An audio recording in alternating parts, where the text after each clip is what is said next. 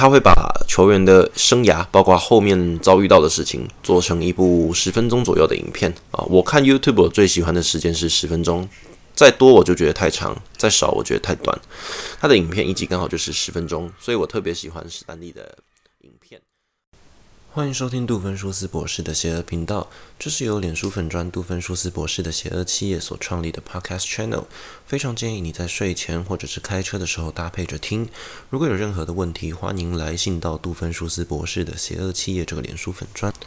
现在时间八月十九日下午一点整，在我家。哦，对，今天想要跟大家聊一下关于网红还有 YouTuber 这些的推荐，那同时也会做一些影集或者是电视节目的啊啊啊电影的分享吧。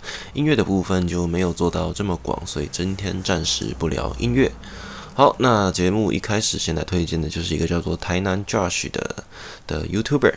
为什么推荐他？因为刚才发生了一件很好笑的事情。什么事情呢？稍早那个明尼苏达双城队的那个前田健太，他对上密尔瓦基酿酒人投了八局，没有被打出任何安打，即将完成史上第三个还是第四个日本投手的无安打比赛记录。结果就在这一个时候，第七棒还是第八棒的打者上来击出了一支二垒上空的小飞球，形成安打。哇，无安打比赛就这样没了。好。那为什么特别提到台南 Josh 呢？因为台南 Josh 在被安打的前一刻，刚好发文要大家一起看前田健太拿无安打比赛。好，那简单跟大家介绍一下这个台南 Josh。他以前是一个工程师，那他在当全职 YouTuber 之后呢，他会用一些数学那种数据分析去分析打者或者是投手的一些习性吧。啊，举个例子来说好了，就比方说。牺牲触击这个战术到底实用不实用？他会拿一出局，或者是两出局，或者是没有人出局的时候，你去做牺牲短打，后来得分的几率啊，或者是说推进的几率、成功率。他会拿这一些数据分析，让大家知道。那我记得那一集的节目就是，一般的情况下，你如果是做牺牲短打是不划算的，比起强攻。但如果你是在突破僵局或者是延长赛的比赛里面用的话，那没有人出局，一垒有人，你用牺牲短打的战术其实是比平常的局数来的好的。那 Josh 的频道主要就是在分析这一些东西，然后也有比如说今今年中华职棒开季那个乐天桃园的朱玉贤。那朱玉贤他的成绩跟鬼一样嘛，就连续我记得好像在几场之内就完成了十轰嘛，这是一个非常可怕的本土纪录啊。那他那个时候也有专门分析朱玉贤他什么球种打得好，什么球种打不好，就是他算是这种，应该是说台湾我目前只看到他一个人做这种数据分析的棒球 YouTuber 啊，我特别喜欢他啊，我很喜欢他的类型跟他的风格。那重点来了，为什么特别介绍他？因为他的开头叫“嗨嗨，我是 Josh”，好，这是他的开头。然后有一件很好笑的事情，不知道从什么时候开始，他不管预测什么样的体育竞赛，棒球、足球、网球、篮球都一样，好像他曾经预测过的赛事结果都是反过来的，好，就是一种很可怕的反指标。印象中好像他预测去年美国职棒那个呃总冠军赛的四强吧，结果他四支球队全部都是反过来的。好像有这么一回事，那总之就是大家后来就流传流传的一个一段话，就是我嗨爆你，那就嗨嗨嗨嗨之力。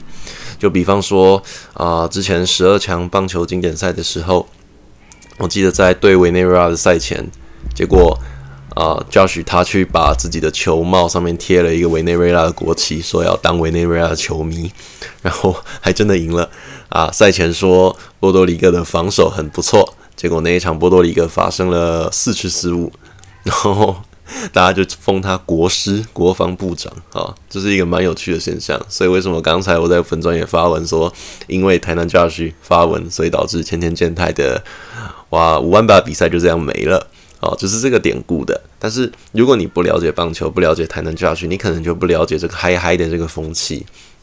不过现在发现，好像越来越多没有追踪 Josh 的人也都知道嗨嗨这个魔力哦。所以说，之前我记得有人就讲到说他在分析哪个球员，有人就说这个球员准备要下二军了啊，这个球员完蛋了。然后之前还有一次是说，呃，统一师好像最近近况不好吧？结果有人说恭喜统一师即将战力变强，这样子，就是这是台南 Josh 的一个很有趣的地方啦。那我本身也是棒球迷，那既然说到了棒球迷，现在我又想推另外一个频道啊，棒球的频道我就推两个。第二个频道是史丹利的体育视角。啊，史丹利世界的体育视角，哎，是这样吗？史丹利视角的体育世界还是什么的？啊，不重要，反正你们打史丹利就有了。那他是一个蛮酷的人，他好像是一个记者吧，是一个棒球记者，他也有采做一些采访。然后我最喜欢他的影片的系列是，他会用一些球迷的视角。刚才台南 Josh 是用一些专业的角度啊，数据分析去分析一些比赛赛况啊，分析一些比赛场上的事情。但史丹利的频道比较不一样，他是用一个球迷的视角。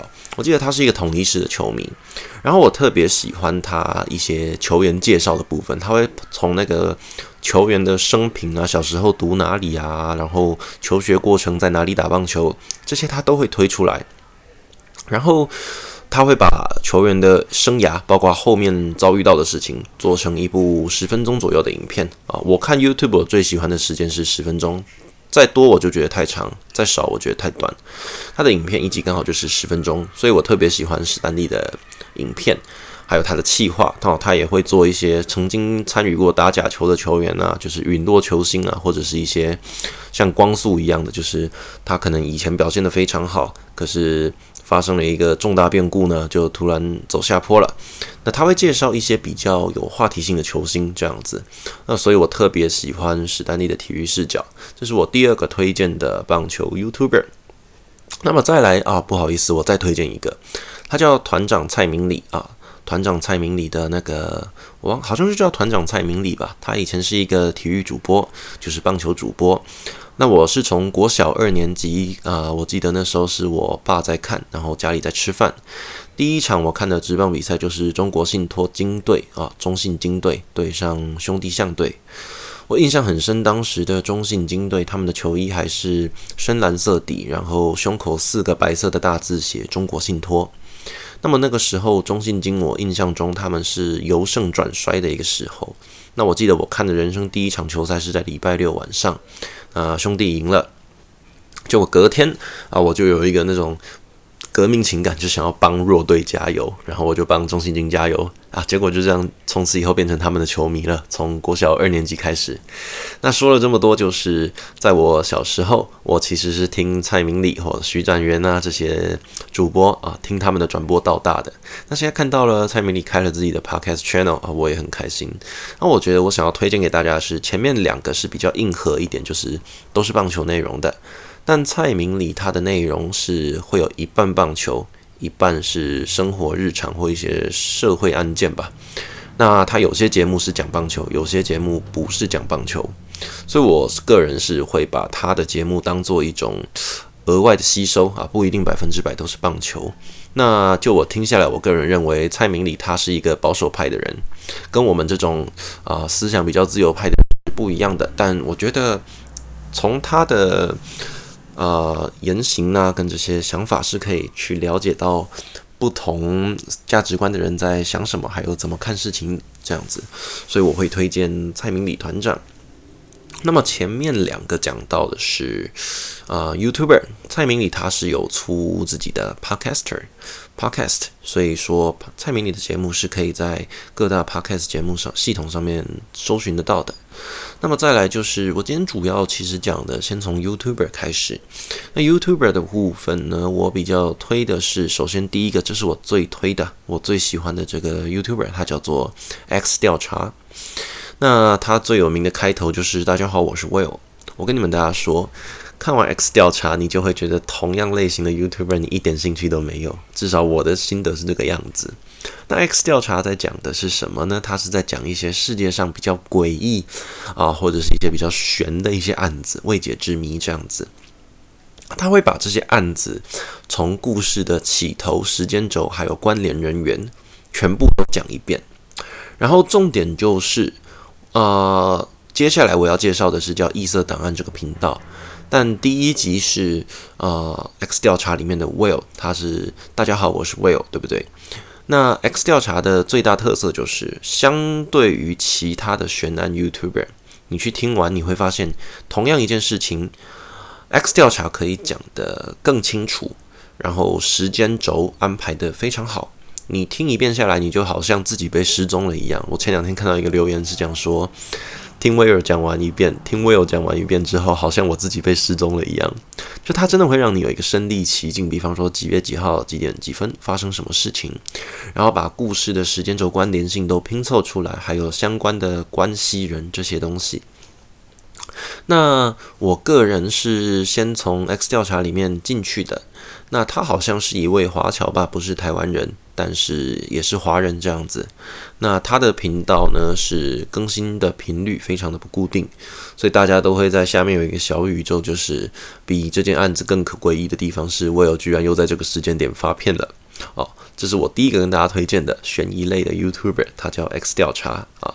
那主讲者是一个叫做 Will 的男生，我非常的喜欢他的频道。那再来第二个就是异色档案。好，异色档案是一个叫做 DK 的台湾人的频道。那异色档案它主要讲，一开始讲的是悬案一百，它会做一百集悬案。那刚才的 X 调查里面会讲一些比较科学解释不出来的东西，但是它其实那个比例是抓一半一半，也不是完全讲鬼神啊，也有科学的东西在里面。但是 X 那个异色档案呢，它基本上悬案一百是百分之百讲一些悬案，比较不会往鬼神的方面去推。但它后来又有针对一些不同类型的案子去额外开一些单元系列，比方说也有一些是在讲都市传说的系列啊这样子。那他跟他老婆一起去经营这个频道，他叫 DK 呢，他老婆叫 D 嫂这样子。那我特别喜欢异色档案的一个点是。他们的价值观跟我的价值观，我认为是蛮相近的，所以我因为这个点，我个人是，除了除了异色档，除了 X 调查以外，我特别喜欢异色档案，这个我觉得应该是这个原因这样子。干老师，刚喉咙又卡一口痰，真的很不爽哈。反正刚刚讲到的就是 DK 异色档案这样子。那异色档案我特别推的一个原因呢，我不知道刚刚有没有说。那如果有的话，我也懒得剪辑，那我再说一次，就是我特别喜欢他们的价值观思想。我认为这些思想价值观跟我们现在年轻时代的是比较相近的。比方说死刑存废的议题这样子，所以我蛮推荐同温层的人，如果要从悬案系列下手，可以先从异色档案开始下手。那再来就是有一个专门讲悬案，然后是讲比较诡异的、科学解释不出来的，他们叫三更研究所。那是哪个国家的 YouTube 我不知道，但他们是讲中文的，那好像也是繁体字。反正三更研究所讲的都是一些科学解释不出来的东西，那它通常也是悬案吧。我对三根研究所最有趣的、最有兴趣的一集是，他讲到英国有一个地方啊。在几百年，还是好像是一个世纪吧，还是几十年，同一天，然后同一个被害者的名字是一样的，然后在同一个地方被性侵害之后奸杀，这是一个蛮神奇的事情哦。然后听说是连凶手的名字都长一样。那，那那他就是专门讲这一些就是科学解释不出来的东西，或者是一些悬案。那以上就是关于悬案我比较推荐的 YouTuber，这也是平常我真的没事就是把 YouTube 打开，很期待他们更新的三个 YouTuber。啊，就是第一个 X 调查，第二个异色档案，第三个三更研究所。那以上三个是悬案系列的。那再来有一个比较特别的，我个人很喜欢他，他叫维腾，我记得。频道的名字就叫维腾吧。那他一开始是我我会认识他，是因为他在 Webtoon 上面，他在 Webtoon 上面画他的漫画。一开始是不要笑当兵的人，再来是微不信剧场。那他是一个台南的画家。然后后来我记得他会开 YouTube 频道会红，至少是我我知道，是因为他。把维腾姑姑的鬼故事这个系列，就用动画的方式画在 YouTube 上面，诶，久而久之大获好评，那他干脆就是把 YouTube 频道以后干脆拿去专门讲鬼故事。那维腾的故事呢，全部都是鬼故事啊，这我非常喜欢，而且也不会到太恐怖，有一两集是真的蛮诡异的，但是他的故事就是怕鬼的人也可以接受，就是很棒，然后画风也蛮可爱的这样子，所以这是我蛮推荐的啊，听故事的频道维腾。那再来就是，啊、呃，时事议题吧。我个人是蛮喜欢志祺七七的啊，虽然大家对他的立场有褒有贬，那我个人跟他的思想价值观也不是百分之百一样，但是我很喜欢他。诠释一个社会议题或者是国际新闻，至少是他用他的立场，把一个我们可能比较不能够去了解、不愿意花时间整理资料的这些东西，去把它整理出来。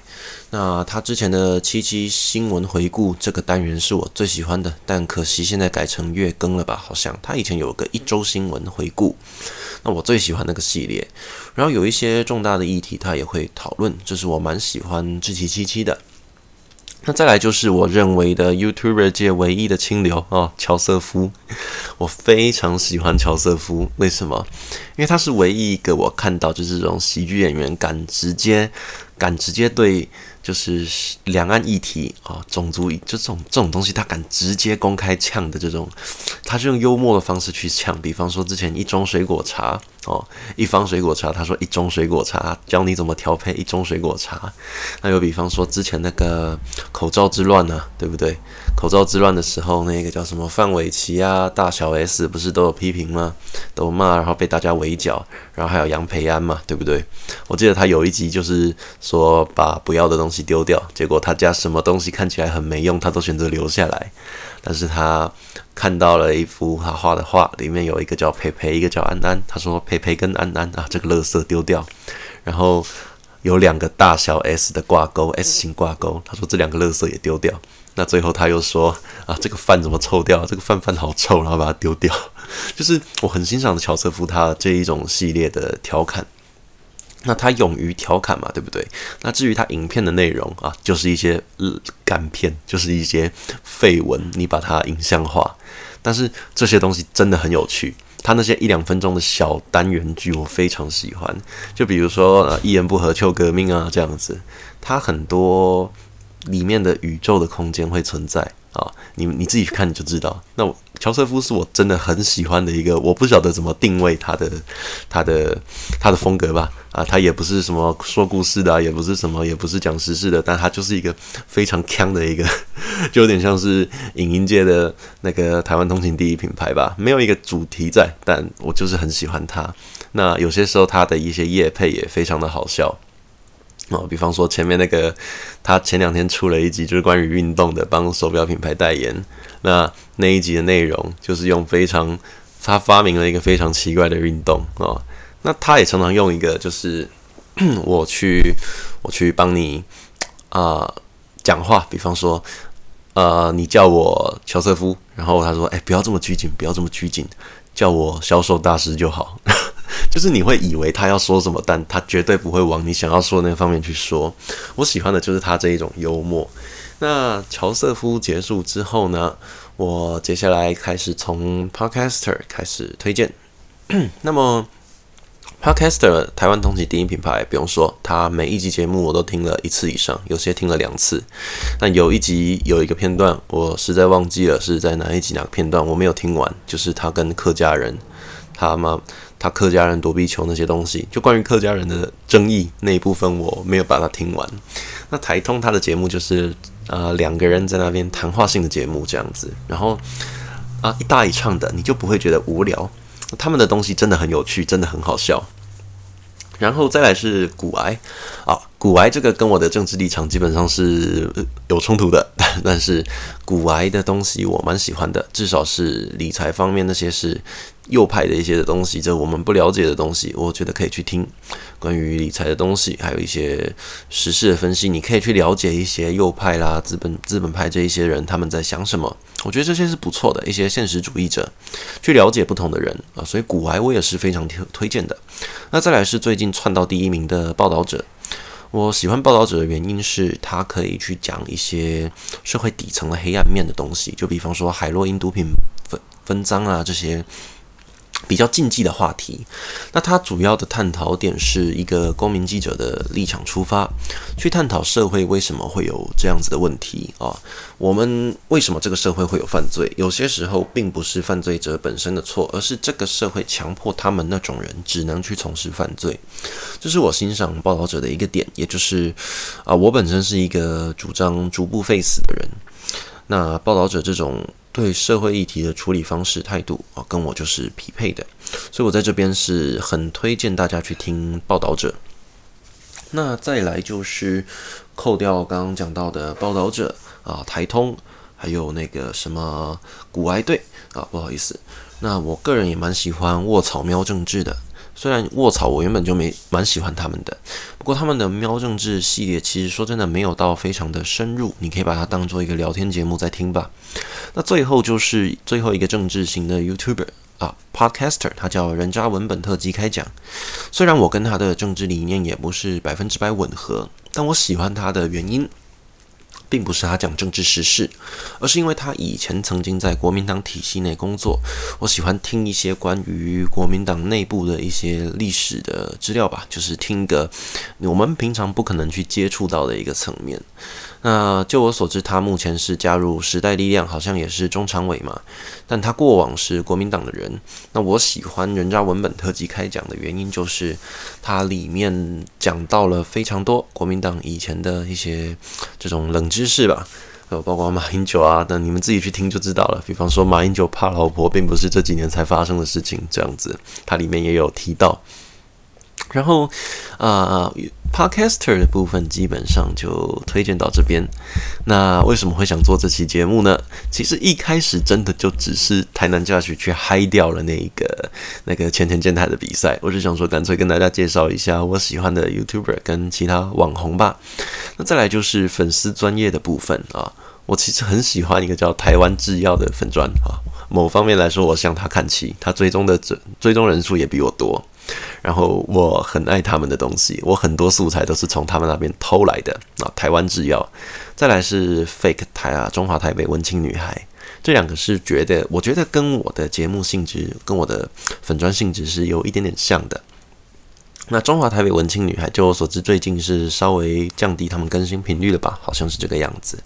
那其实大家，我相信有追踪我的，对于我要介绍的东西都不陌生。那我就不多加琢磨。我今天想跟大家介绍的是 Instagram 上面的，那我自己特别喜欢的一个啊、英文的 YouTuber 啊，不是 YouTuber，英文的迷因粉砖，它叫什么名字？它叫六点 Mimi's 点九。哦，就是中间是迷音，然后前面是六九哦。那他们的东西我，我觉得迷音是这个样子的。网络上的这种迷音啊，这种好笑的东西，它是一层一层的这种资讯传递。那从比较上层的，可能是国外红过来的梗图啊，就比方说。资讯传递好了，就像是中国流行的东西，其实都是半年后才会在台湾流行。那最近已经没有这个中流行中国的东西了嘛？但是在过去，就是马英九刚执政的那一阵子，那一阵子的情况就是中国流行什么，台湾过几个月就会流行什么。就比方说小苹果好了，我印象中小苹果那边已经是。已经是退流行了，但是过了几个月，我回来，我发现台湾这边居然才刚开始。那国外也是啊，现在我们年轻世代流行的是这种迷因梗图。那有些东西是在国外流行了一两个月之后才会流行进来台湾啊，比方说前一阵，但是有些东西也要呼应到台湾的文化，因为台湾的文化跟外国的文化不一样，所以有些东西我们 get 不到那个点哦，就像是前一阵子那个外星人。啊，不是外星人，太空人在外太空上面啊，后面那个太空人拿枪射他的那个那个梗图，在台湾就不怎么流行啊、还有那个抖音跟 YouTube 的战争，这些东西在台湾都是相对冷门的，但是都免不了一个点，就是资讯的传递。哦，那我特别要讲的就是，你如果想要拿到第一手的迷音，那我建议你去我刚刚说的那个呃六九迷音六九六咪咪九。那个 IG 呢，它是一个印度人经营的，好像是一个独立经营的 IG 吧。那有些时候他也会接业配去帮一些瘦身的这种平台代言，但是很少，这个比例很少。那他也很常分享一些性感的女生的照片，然后帮女生分享他们的 IG。那重点就是，我常常会去他们的网站里面搜集素材，但是这个时候你也要想说是一种投资，因为并不是所有的迷因类型的照片都会红起来。有些时候呢，它这个东西台湾人 get 不到那个点，要不然就是我们流行的时间不对。也就是说，它这个东西好笑啊。假设这个东西我觉得台湾人会喜欢，我就会把它翻译过来，或者是把那段影片录下来。哦，这个迷因网站是我很推大家追踪的一个地方，你们就不用再透过我，可以直接去那边。我把我的秘密讲出来了。我其实我大部分的迷因图都是从那边偷过来的。哦，不好意思，因为韩国瑜被罢免了，真的政治上面就不太好笑。啊，前一阵子韩国瑜刚出来的时候，那时候真的是世代对立非常严重嘛。那个时候，很多时候。你甚至是转贴一则新闻，或者是转贴一个韩粉的留言，你就可以蹭到很大的流量啊！台湾制药就是这样起来的嘛，对不对？去 print screen 那些小粉红的言论啊，然后就感谢制药先生分享什么东西这样子。那我个人的话呢，其实真的要我稍微评论一下韩粉的话呢，我觉得他们非常的可怜，所以其实我不会特意去攻击韩粉啊，除非忍不住，对，除非忍不住。但其实说真的，比方说前两天那个送行者 ISIS 啊，送行者 ISIS，我个人其实觉得他很可怜，因为我觉得跟他讲相同言论的人其实蛮多的。那尤其是看到他拄着拐杖从地检署出来，我相信他不是装的啊，也不是鳄鱼的眼泪。为什么同情他？我觉得今天一个老老年世代被一些政客为了他们的政治利益去操弄出这种对年轻世代的仇恨。操弄出这种仇恨，让他们有政治舞台。我觉得这样子的政治人物非常的可恶。还有一些标榜着他是中间立场的人，然后去刻意引发着一些传统保守派支持者对于年轻世代的憎恨。那这种言论就是在这样子的社会氛围下产生的。这就是为什么我认为我同情那一个老阿伯啊，这是我觉得蛮遗憾的一件事情啦。那其实讲到政治，我之前两天有听百灵果的节目，他讲到一个点，啊，你要做 podcaster，你必须是，你不能以赚钱为前提出发。那对我来说，我前昨天的节目也有讲到，就是我认为我想要把我的思想价值观让更多人产生共鸣。那所以我觉得我呼应到百灵果里面讲到的一段，就是他强调。你必须做你自己有兴趣的东西，所以我觉得我要在政治跟时事议题上面多加琢磨。那既然我对政治是有兴趣的，我接下来介绍几部跟政治比较有关的电影吧。我喜欢的电影其实都是一些二战的电影，那就是真实事件改编。那这一些电影里面呢，啊、如果是单纯的。战争电影的话，其实我不会特别推荐啊。比方说，呃，《敦刻尔克大行动》啊，或者是《最黑暗的时刻》，这两个是同一个时空背景，但是讲两边发生的事情的。那这种电影我今天先暂时略过，因为时间的关系。我首先推大家的一部是社会犯罪类的，它叫啊、小丑啊，靠，要说错，它叫计程车司机。那它好像是一九八六年的电影吧？那它讲的东西为什么刚口误讲成小丑？因为他跟小丑讲的东西其实是一样的。小丑的制片剧这种剧组也有说他们是在对计程车司机致敬，他们讲的东西是一样的。所以如果你对小丑有兴趣，我非常推荐你去看计程车司机啊，不是韩国那个我只是个计程车司机哦。但是如果讲到我只是个计程车司机，因为这个已经是一部主流电影，那我反而推荐你去看一九八七黎明到来的那一天。他其实讲到韩国这个国家有三大民主运动，韩国之所以可以民主化，就是因为这三大民主运动。那这三大民主运动呢，计程车司机的光州事件只是其中一个。那后来其实还有爆发两场学运。那一九八七就是讲，好像是最后一场吧，就是韩国真正民主开放，就有点像是台湾的野百合运动，但是台湾相对平静很多。韩国的那个是发生什么事呢？啊，曾经有一场有抗议是。军人在青瓦台拿着机枪对民众扫射，结果愤怒的群众是一窝蜂的往前冲，不怕那个子弹。啊，最后军人实在受不了，要杀自己的同胞啊，就弃械投降。啊政府不得不跟人民和谈。那这是韩国过去的一些悲剧吧。那讲到政治电影，其实除了韩国的电影以外，因为我觉得韩国电影是最近政治电影表现得比较好的。那再来就是《纸牌屋》Netflix 上面啊。这个还有指定幸存者，这两部是你比较可以直接去理解一些官场体制的东西的。那接下来我其实有一部台湾电影让我念念不忘，它叫《血观音》啊。他个人我会喜欢他的点是，我觉得他可能主要讨论到了一些台湾传统社会的这种阶级的问题，就是一些富人家、富人家的那种想法这样子。《血观音》是我蛮推荐的一个社会电影。好，那以上就是今天的节目。最后，我想跟大家说的是，我蛮开心的是，我故意第三集不去用，不去，我故意把第三集丢到那个，诶，还是第四集，我忘记了。反正我第第三集吧，好像我用我的脸书粉专去做宣传。但我昨天录的那一集呢，我并没有。那我从后台的资料分析里面看到，哦，我没有刻意去宣传的那一集。它只少了百分之五十，也就是说，我如果刻意去宣传，只会多百分之五十的人来收听。那这些人可能也是重复的。总之就是我前一集没有去宣传，那它的成效居然还有一半哦，这是我蛮欣慰的。就我真的是有一些追踪者啊，比方说 Spotify 也有将近一百个人追我啊，这是我蛮开心的，是你们真的有追，真的有听。那在这边跟你们说一声谢谢。现在频道初期。有你们真好啊！这个是我必须说的。